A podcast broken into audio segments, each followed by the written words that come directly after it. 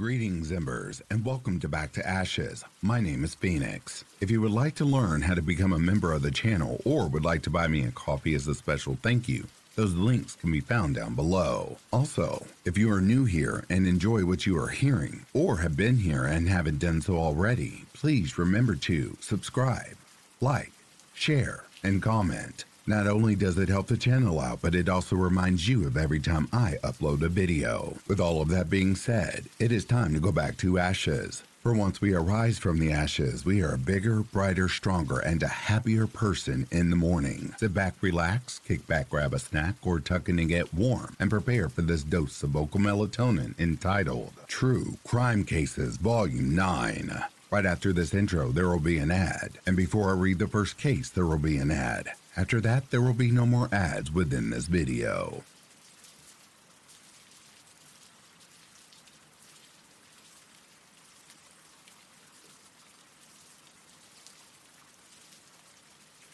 Chadwick Banks executed for the murders of his wife Cassandra Banks and her 10 year old daughter Melody Cooper. Chadwick Banks was put to death for the murders of his wife, Cassandra Banks, and his 10 year old stepdaughter, Melody Cooper, whose bodies were found inside their home in Gadsden County, Florida. In 1991, Cassandra met Chadwick through her uncle, who worked with him at the Fiberstone Quarries, where they built doors and fireplace frames. About a year later, on July 27, 1992, they were married. It was Cassandra's second marriage and Chadwick's first. They lived together in a two bedroom mobile home in Quincy, about 20 miles west of Tallahassee, with Cassandra's daughter. Melody was a fifth grade student at George W. Munroe Elementary School, and she wasn't too fond of Chadwick, which is why she didn't want to go to their wedding, according to the Tallahassee Democrat. It was reported that relatives thought Melody was jealous of the new man in her mother's life, but they uncovered that there was another explanation for her abhorrence for Chadwick. Several of Melody's friends told detectives that she told them that her stepdaddy was messing with her in a sexual way, and she told them to remain tight lipped about it. They obliged, but they broke their promise after she was murdered. On the morning of September 24, 1992, Melody and her mother were found dead inside their home. Cassandra, who had turned 30 five days earlier, was still in her bed, and her daughter was found on her knees, slumped over her bed. Melody was naked from the waist down. The following day, Chadwick confessed to the murders after he was arrested at his job. He was booked into the Gadsden County Jail on charges of two counts of first degree murder and one count of sexual battery on a child under 12. Chadwick was already on probation for two aggravated assault charges. An investigation revealed that the night before the murders, Cassandra went to Dutt's place where Chadwick, who was 21 years old at the time, was playing pool. Shortly before 2 a.m. on September 24, 1992, witnesses saw them arguing outside of the pool hall. Cassandra headed home shortly thereafter, and within an hour, Chadwick followed suit. When he arrived, authorities said he went into the bedroom where his wife was sleeping and shot her in the head with a 32 caliber revolver. He then went to Melody's bedroom and sexually assaulted her before shooting her in the head. The St. Lucie News Tribune reported that Chadwick told detectives that he spanked Melody and molested her for 20 minutes, but she didn't resist or try to get away. It turned out, however, that the assault was far more violent than he described. Melody was sodomized and had Chadwick's blood under her fingernails as well as on her pillows. She sustained bruising and a cut on her face during the assault. Chadwick's DNA was also found inside Melody. Expert testified that Melody was shot at the top of her skull, which indicated to them that, after the assault, he pulled her head back and opened fire. After the murder, Chadwick went to a relative's house where he hid the gun and slept for several hours before heading into work. An officer with the Quincy Police Department stated in 1992 that it was one of the most gruesome things that happened in the community that had everyone in shock. It was a small town and a huge case. They just couldn't believe such a thing could happen in a small town. Chadwick pleaded no contest to the crimes and he claimed that he was drunk at the time. During the trial, the court stated that Chadwick bought between 5 and 7 16 ounce malt liquors while he was at the bar within 4 to 6 hours before the murders occurred. Prosecutors stated that drunkenness was not recognized by law as a mitigating factor, and they also noted that Chadwick was able to drive home and let himself inside. In 1994, a Gadsden County jury found Chadwick guilty and recommended the death penalty.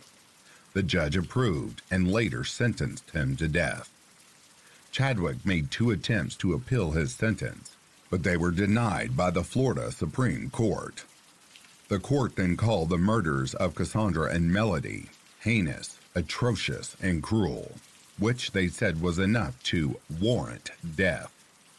Several weeks before Chadwick was put to death, his attorney submitted a stay of execution, claiming that his post conviction counsel did not have the resources, staff, or experience to take on capital litigation.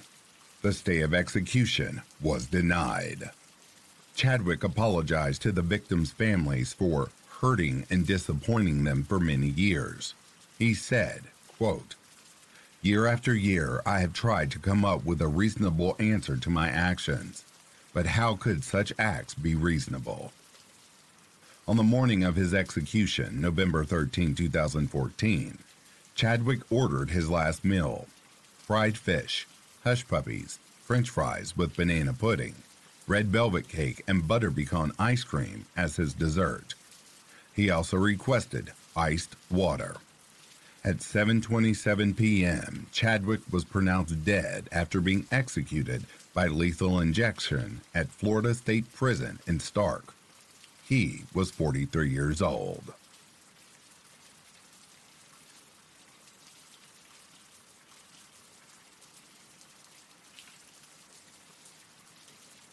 Jerry Lynn Burns behind bars for the cold case murder of 18 year old Michelle Martinko.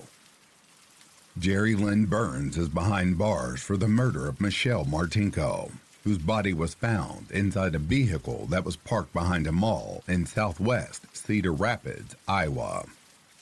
On December 19, 1979, Martinko, who was an 18 year old senior at John F. Kennedy High School, used her parents' vehicle, a tan 1972 Buick, to attend a school event at the Sheraton Inn, according to the Des Moines Tribune.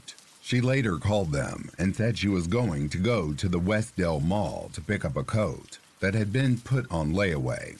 She was going to head home afterward, but she never arrived. Her friend said they last saw her at the shopping mall at around 8 p.m and they had no idea what happened to her after that. One witness claims to have seen her shopping in a jewelry store. At around 2 a.m. on December 20th, 1979, Martinko's parents called the Cedar Rapids Police Department and reported her missing, which prompted a search by law enforcement. Two hours later, Martinko was found dead. When a police officer went to the shopping mall, he spotted Martinko's family vehicle parked behind J.C. Penney. Upon looking inside, he found Martinko's body in the passenger seat. According to the pathologist's testimony, Martinko was stabbed 29 times in the face and chest, but the fatal wound was to her sternum, which penetrated her aorta, and she bled to death. Martinko also had defensive wounds on her hands. A preliminary investigation showed that Martinko died at around 9 p.m. the previous evening. After searching the vehicle, investigators realized that Martinko's killer tried to conceal his identity by using rubber gloves. They found a print in the dirt on the outside of the vehicle, as well as a print in blood inside. What the killer didn't anticipate was leaving behind his own blood on the gear shift as well as the black dress Martinko was wearing. However, police officials weren't able to identify Martinko's killer. They initially suspected Martinko's ex boyfriend, but he was cleared after having his DNA tested. We're talking to friends and two or teachers, but so far we have no leads. Chief Ray Baker said in 1979. We're hoping somebody saw something or knows something that will be of assistance to us. On March 19, 2018, nearly 40 years after Martinko was killed, Burns, who was 66, was arrested and charged with first degree murder. He was booked into the Linn County Jail where he was held on a $5 million cash bond only. During an interrogation, Burns denied having anything to do with Martinko's murder. Yet he was unable to explain how his DNA got inside her family's vehicle. He said, If I was there, I don't know. As far as I know, I was not there. Then he told the detective to test his DNA to see if it was a match, but they had already collected his DNA from a straw he left behind at a restaurant. After finding Martinko's killer, detectives tried to figure out the motive. They had already ruled out robbery, as $180 was found inside her purse, and she wasn't sexually assaulted. When the detective asked Burns why he killed Martinko, he said, We've got to prove I was there first. In a statement, Burns's family said, the charge against Jerry comes as a complete shock to us, and we are doing our best to carry on with our lives.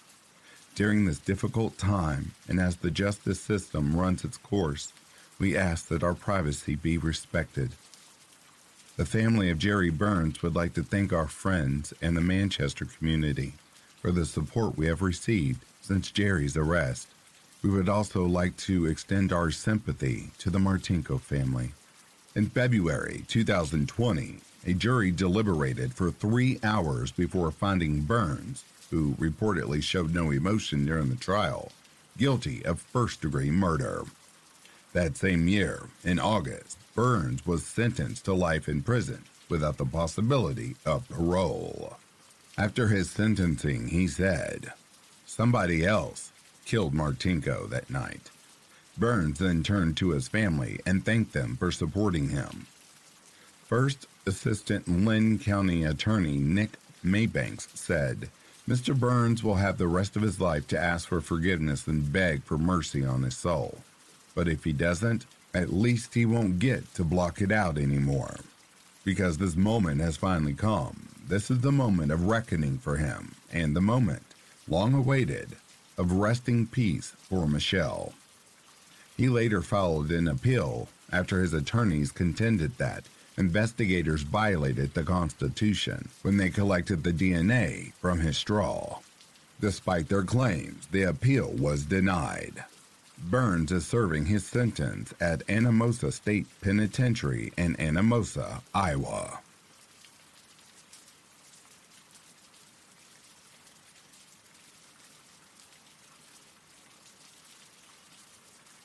Arthur Jensen behind bars for murdering a 17 year old girl, Adria Bunn, who went to his home to buy Disney Cubs.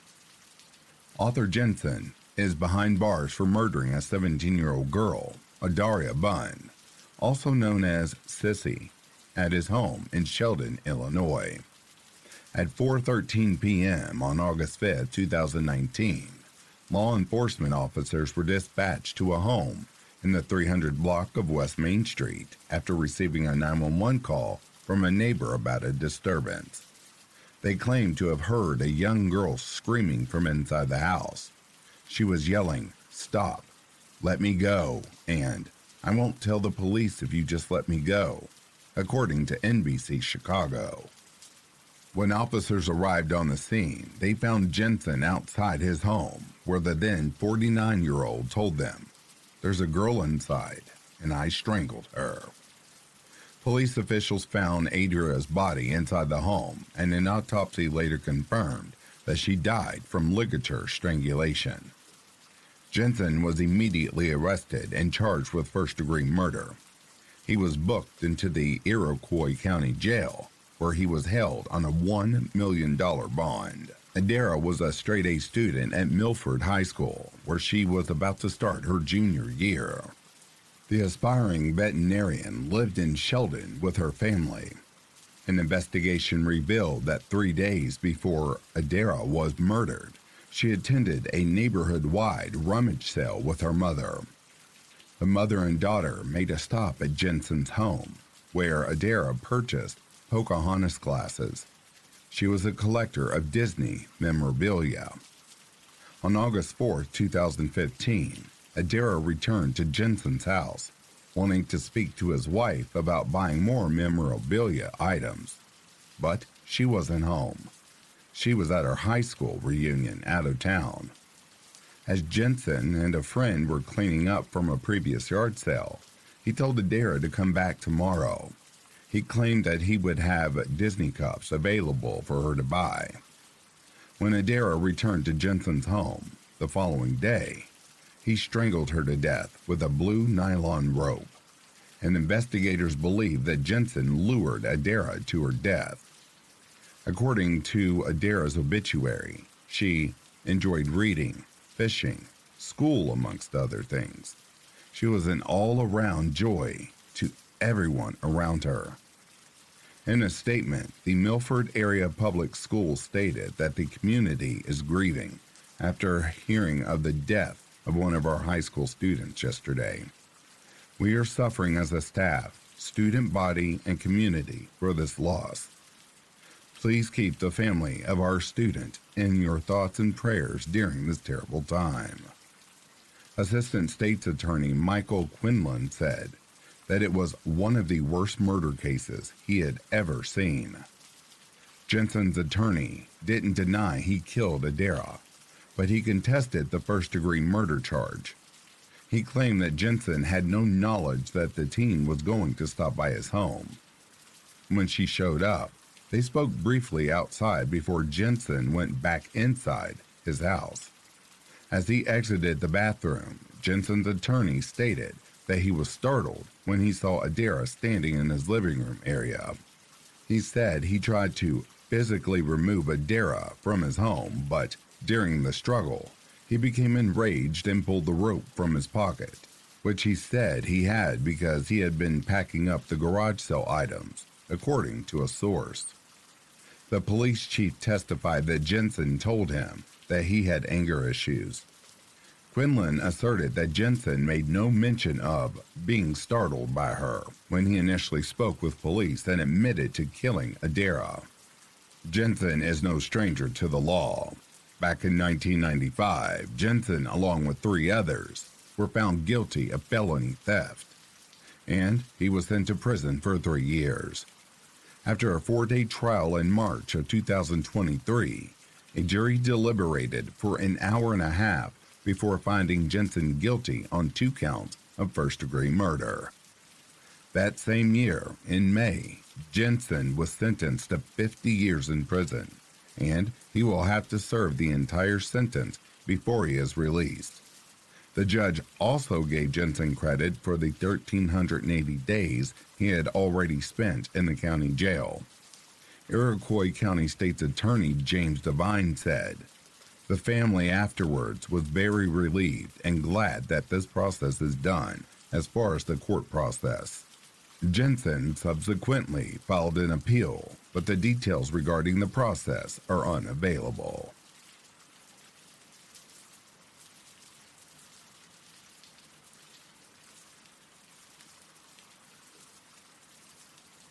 Kevin Ray Underwood, behind bars for murdering a 10 year old girl, Jamie Rose Bolin, inside of his apartment. Kevin Ray Underwood is behind bars for murdering his 10 year old neighbor, Jamie Rose Bolin, inside his apartment in Purcell, Oklahoma. At around 3:45 p.m. on April 14, 2006, the FBI stopped Underwood at a checkpoint near his home and questioned him about Jamie, who had disappeared two days earlier. Underwood, who had just ended his shift at Grinders Discount Foods in Oklahoma City, spoke with agents for about an hour, and it was during that time that they became suspicious of him, according to NBC News. The then 26 year old told detectives that he was stunned that they hadn't questioned him before. He said he was single, a loner, and had been hanging out outside for the past few weeks. But he assured them that during the time Jamie went missing, he was at home on the computer chatting with a woman. Underwood then allowed them to search his home in an effort to rule him out as a suspect. He lived at the Purcell Park Apartments in Unit 115. While Agent Craig Overby was in Underwood's bedroom, he discovered a plastic tub inside the closet. There was a lid on top of it, but it was secured with duct tape. Underwood said he could look inside, but he warned him that he would only find comic books. After lifting a corner of the tub and looking inside, Overby said, There are no comic books in there. There are clothes. That's when Underwood told Overby to arrest him because Jamie's body was inside the tub and he had chopped her up. Underwood was immediately escorted outside the apartment where he was placed in handcuffs and transported to the Purcell Police Department. When Overby realized that he never saw a body, he went back inside Underwood's apartment along with several officers and opened the tub. There was a trash bag inside, and when he tore it open, he saw Jamie's face and her bicycle, which had been disassembled, and her mug was found underneath Underwood's bed. In a videotaped confession, Underwood, who had fantasies involving human torture and cannibalism, told detectives that on April 12, 2006, Jamie returned home from school. She was a fifth grade student at Purcell Intermediate School, and she was living with her dad at the same apartment complex as Underwood. Jamie went home and changed her clothes. Before leaving, she grabbed a mug and filled it with ice milk. She had it with her when she asked Underwood if she could go inside his apartment and pet his rat, Freya. He said yes. She left her bicycle outside and went inside Underwood's apartment, sat on the floor, and began petting Freya. A short while later, she and Underwood began watching an episode of SpongeBob SquarePants. As they were talking about the cartoon show, Underwood retrieved a wooden cutting board and hit Jamie on the head, which caused her to scream. As she was screaming and apologizing to Underwood over and over, he struck her several more times in an attempt to make her lose consciousness, but she still didn't. He then put his hand over her mouth and nose and tried to suffocate her, but Jamie fought the entire time. The struggle led to multiple injuries to his legs, but he continued until he thought she was, in fact, dead. As Jamie lay motionless on the floor, Overwood turned her over, and it was then that he noticed she was still breathing. He put duct tape over her mouth and nose and dragged her body to the bedroom before going outside and bringing her bicycle inside the apartment. Underwood returned to the bedroom and undressed himself before removing Jamie's clothing. He was attempting to have sexual intercourse with her because he said the killing aroused him. Due to the positioning of Jamie's body, he was unable to have any sexual intercourse with her. But he did, however, perform a brief sex act. Afterward, he moved her body to the bathroom, which he said was a struggle because of how heavy she was. Underwood wanted to quickly drain her blood before it coagulated, but by the time he got her into the bathtub, there were already blood clots. Using a decorative dagger, Underwood proceeded to saw off her head but the viscous blood was clogging the drain. His plan was to have sex with her headless body, But when the process turned chaotic, he decided to stop what he was doing and clean up the mess, then get rid of Jamie's body. By that time, Jamie's father had returned home from work and he was looking for her. When Underwood stepped outside, he asked him if he had seen her, and Underwood said he hadn't. He told authorities that he tried to show that he was concerned about Jamie, so that her father wouldn't suspect him of anything. That's why he helped Jamie's family search for her until 8 p.m. When Underwood went back inside his apartment, he continued cleaning Jamie's blood. Then he put her in a plastic tub. He said it wasn't easy to do because Jamie's body was already stiff at that point. Using duct tape, Underwood was able to close the lid. An autopsy revealed that Jamie's cause of death was asphyxiation combined with direct blows to the head. After the interrogation, Underwood was arrested on first degree murder charges he was booked into the McClain County Jail, where he was held without a bond. In February 2008, a jury deliberated for 23 minutes before returning with a guilty verdict. They also recommended the death penalty, which the judge later approved. Two months later, Underwood was sentenced to death by lethal injection. Underwood is currently on death row at the Oklahoma State Penitentiary in McAlester, Oklahoma.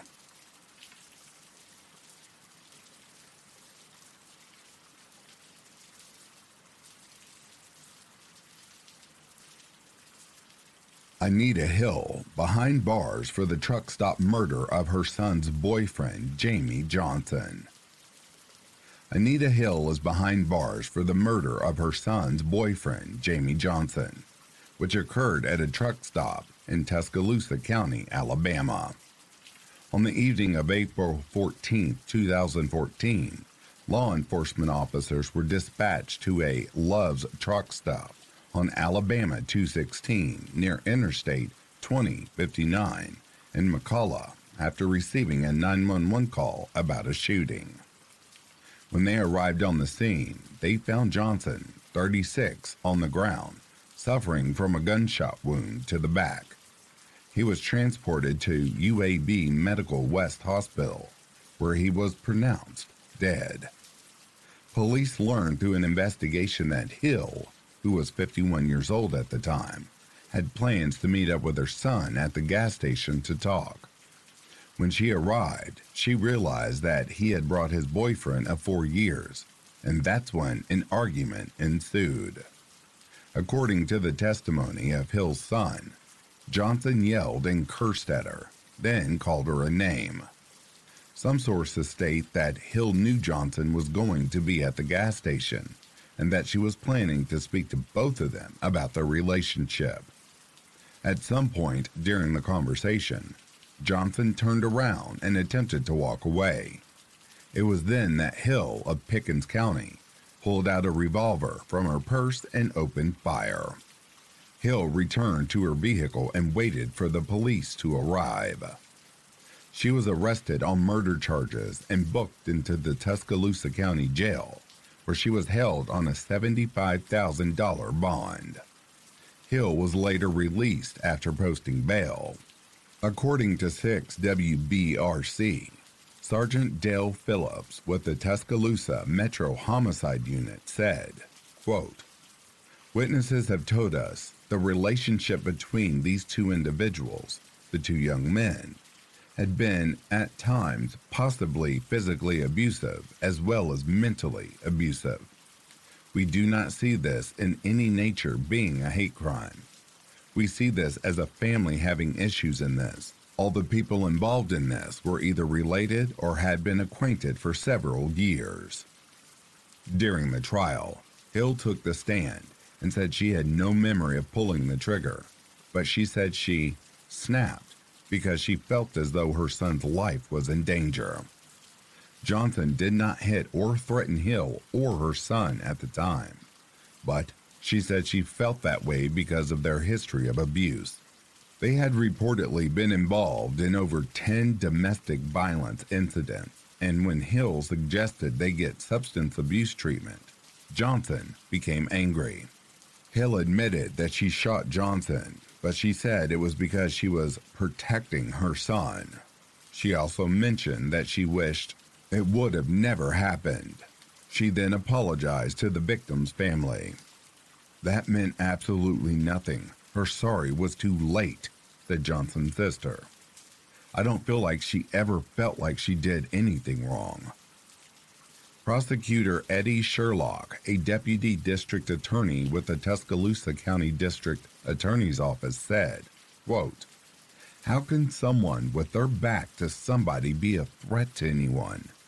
She intended to kill him. That gun did not accidentally go off. It was made to go off. Her defense attorney, who contended that she fired the trigger in the heat of passion, stated that he didn't know why she did it. She doesn't know why she did it. She was provoked to the point where she snapped. It's not murder, and I think you all know that. On December 8, 2016, a jury deliberated for less than an hour before they found Hill guilty of murdering her son's boyfriend. Though her defense team wanted the jury to consider the lesser charge of manslaughter. She was then handcuffed and taken into custody. Johnson's relatives stated that they were relieved when they heard the verdict. These last two years have been a living hell, knowing that she's walking the earth every day and that he couldn't, said Johnson's sister. This is the answer we were asking for and praying for. Hill's defense attorney said, I respect the jury's decision, but respectfully disagree. In January 2017, Hill was sentenced to 20 years in prison, and she was given credit for the 47 days she had already spent in jail.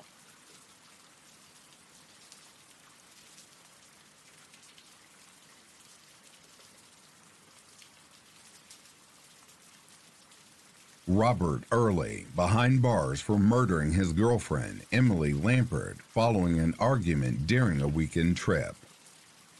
Robert Early is behind bars for the murder of his girlfriend, Emily Lampert, whose body was found in a remote area of a village in Eddy County, New Mexico. Lampert, a 30 year old elementary school teacher and mother of two, had been dating Early for a few months when they decided to go on a trip to Carlsbad. They checked into a hotel room at the Best Western Stevens Inn in the 800 block of South Canal Street. On the night of March 1, 2014, she and Early, who at the time was a 33 year old oil field worker, had drinks at the Blue Cactus Lounge, which was a bar located inside the hotel. The following morning, Early called the Carlsbad Police Department and reported Lampert missing. He told the dispatcher that he last saw her leaving the bar alone, according to the Albuquerque Journal. Early asserted that before Lampert disappeared, she told him that she was leaving with another man who treated her right. He said Lampert was intoxicated at the time and she was wearing a really cute dress with high heels. She left her phone, purse, and identification behind, Early said. Early also contacted Lampert's family and friends and told them that she had gone missing. On March 4th, Early of Euless, Texas, confessed to murdering Lampert during an interview with law enforcement. He told detectives that while he and Lampert were at the bar, they got into an argument when another man began flirting with her. Lampert walked out of the bar, returned to their room. Early told detectives that Lampert was promiscuous, had a temper, and would often smoke marijuana. He went on to say that he followed her to the hotel room, where the arguing turned physical. Early said he beat Lampert until she lost consciousness. He then put her in his silver vehicle, a 2007 Hyundai Elantra, and drove to a remote area on County Road 31. When she regained consciousness, they began fighting again. That's when Early said he struck Lampert multiple times with an air pump. before he tied a rope around her neck. He put the end of the rope inside his car, closed the door, drove off, dragging Lampert behind the vehicle. According to some sources, he tied the rope to his bumper. Early stopped when he reached a ranch in Loving where he left her for dead before fleeing the scene. He said he returned the following day to see if she was still alive, but Lampert had already succumbed to her injuries. He then led detectives to Lampert's body, which was found behind a barn. She was laying face down, wearing only a bra. Her clothes were found in another location. An autopsy revealed that Lampert sustained severe blunt force trauma to her head, as well as scrapes, bruises, and tears. She was also alive when she had the pressure applied to her neck. Lampert's cause of death was ligature strangulation and blunt force trauma. Her ex husband, who is now reportedly taking care of their two daughters, described her as a one of a kind person. He added that she was absolutely special. There was no one like her in the world. According to a spokesperson for the Richardson Independent School District, Lampert had recently completed her first year of teaching first grade math and science at O. Henry Elementary School in Garland, Texas. She began working at the school after graduating from the University of North Texas. On March 5, 2014, Early was arrested in Carlsbad and booked into the Eddy County Detention Center, where he was held on a $1 million bond. He was charged with murder, tampering with evidence, and being a fugitive from justice. Early pleaded not guilty to the charges and waived a preliminary hearing. To avoid a life sentence, the defense team asked the jury to consider finding Early guilty of second degree murder. They contended that on that night Lampert was killed, Early had been drinking alcohol in the afternoon and well into the night. With that amount of alcohol in his system, it is their conjecture that he was incapable of planning her murder. Following a three week trial at the Eddy County Courthouse, a jury deliberated for a few hours before they unanimously found Early guilty of first degree murder and tampering with evidence. Early's defense attorney said, We respect the decision of the jury. In May 2015, Early was sentenced to life in prison without the possibility of parole. After his sentencing, Early spoke briefly. He said, The guilt and pain I've had since that night has been a living nightmare. He then asked Lampert's forgiveness, but he stated that he didn't expect them to forgive him, adding that he would trade places with Lampert in a heartbeat. Early filed an appeal after his attorney argued that the statements he made to the police should never have been used as evidence against him. He also claimed that the court was wrong in allowing the graphic crime scene photos and denying his request for a continuance. The New Mexico Supreme Court disagreed and upheld his conviction.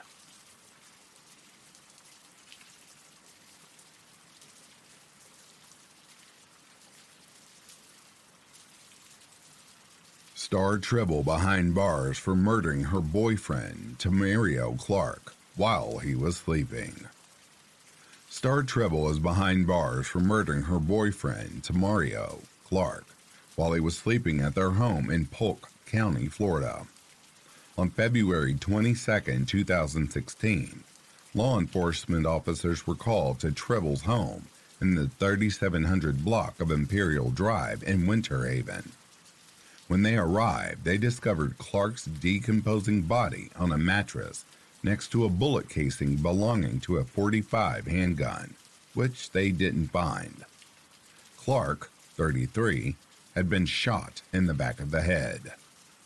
The following day, Tribble was arrested and charged with accessory after the fact and giving a false statement.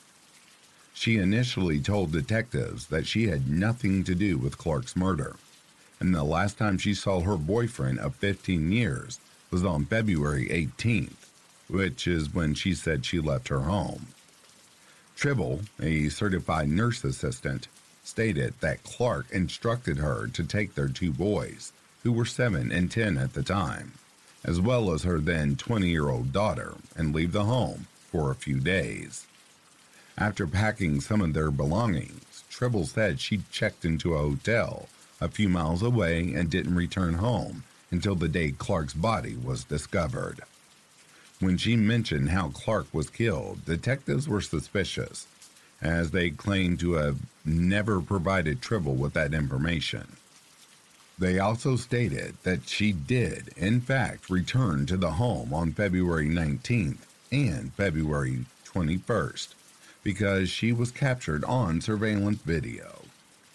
Tribble admitted to returning home, but she said it was only to retrieve her work uniform.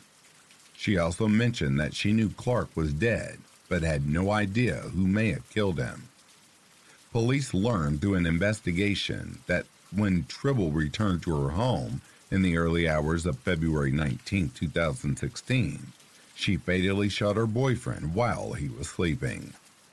The following morning, Tribble went to the gas station in Walton County, and it was there that she gave her daughter a bag and told her to throw it in the trash.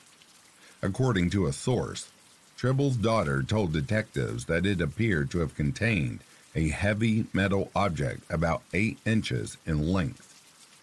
Tribble then picked up one of her friends and they went to the Walton County Correctional Facility in Defuniak Springs to visit a man she was supposedly dating. The next day, she drove to her brother's house in Lakeland and asked him to help her move something at her house. Although he told the authorities that he had no idea what he was helping her with, he obliged. Leaving her children behind, Tribble took her brother to her house. Once there, she apprised him that Clark was in the bedroom.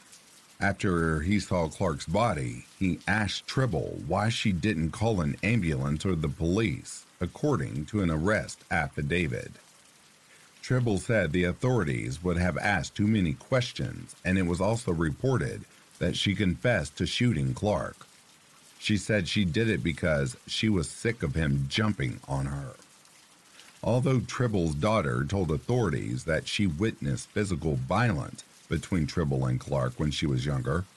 They hadn't been violent toward each other in the days leading up to his murder. When investigators listened to phone conversations between Tribble and the man she was seeing in prison, they discovered that they had, in the past, talked about killing Clark. It was alleged that when Tribble's brother refused to help her move Clark's body, they returned to his house. On the morning of February 22, 2016, Tribble's daughter was about to leave her uncle's house and head to class when she realized she left her book at her home in Polk County. As Tribble handed her the key to the house, she purportedly said, He's gone. When Tribble's daughter went back to their house, she found Clark's body and called the police. Tribble was booked into the Polk County Jail where she was held without bond. She was later charged with first degree murder according to the ledger. On October 31, 2017, a Polk County jury found Tribble guilty, and a judge sentenced her to life in prison.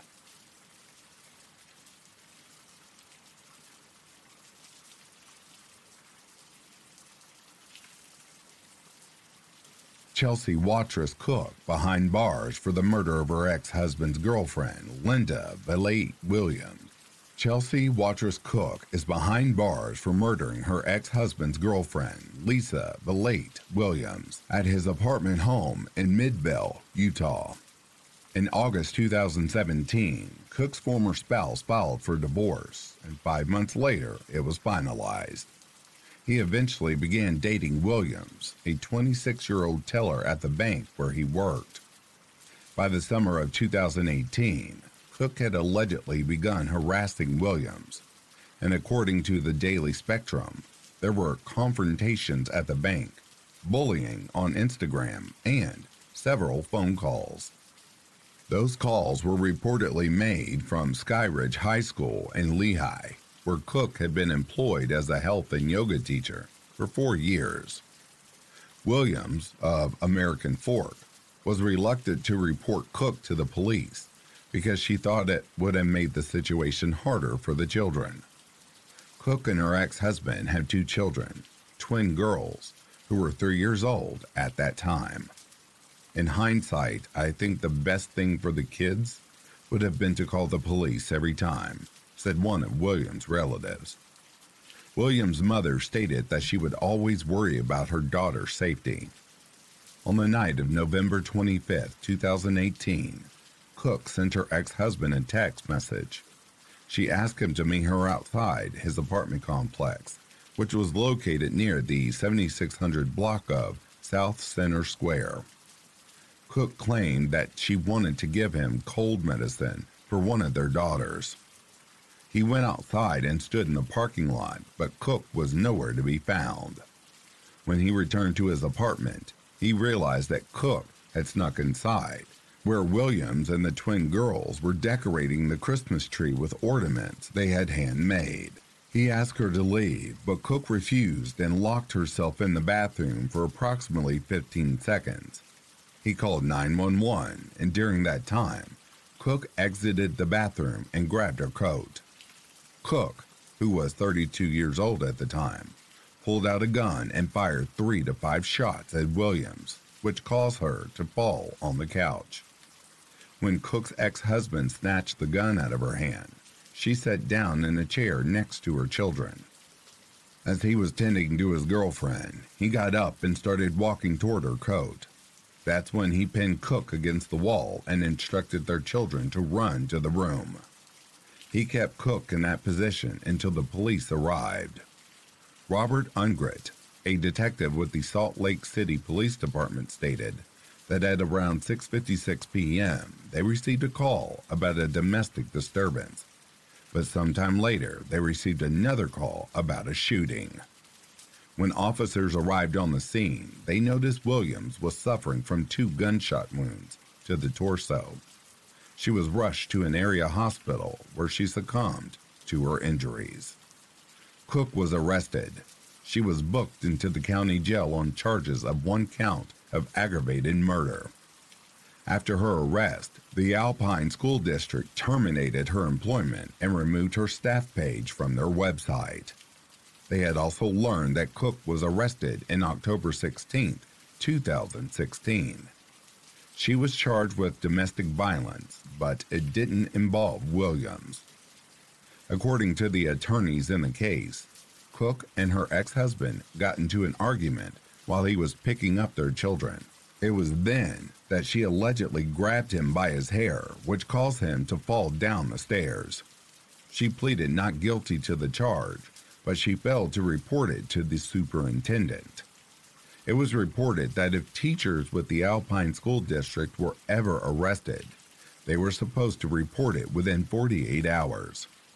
On November 30th, 2018, Williams was buried at the Centennial Park Cemetery in Centennial Park, Arizona. According to her obituary, she was joyful and delighted in the little things. She had a green thumb and a passion for plants, especially finding and reviving the ones that were struggling.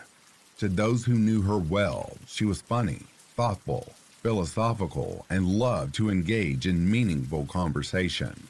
Cook later admitted to fatally shooting her ex husband's girlfriend. To avoid the death penalty, she pleaded guilty to seven charges, including aggravated murder, aggravated burglary, and committing violent offenses in front of children.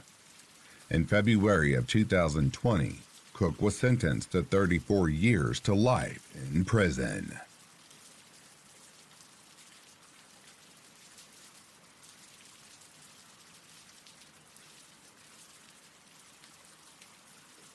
And that, dear listeners, is going to bring a close to these True Crime Cases, Volume 9. I know it's a little short, but you've got a really special treat coming tomorrow. I would like to take a moment and give a special shout out to the reform members of Back to Ashes Colt Stonewolf, Interscare Wifey, Howler's Mom, Luz Crispin, Tammy Slayton, CAG, Denise S., Samantha Place, Stephanie McLaren, Corpse Lover, Norma D.W., Chrissy Elias, Cindy Cleveland, and Patty's niece. If you are sleeping, I hope Slumberland is treating you comfortably. If you're awake, I hope you've enjoyed these cases. Until next time, please take care of yourself. I'll be reading to you very, very soon. Peace, love, and light to you all.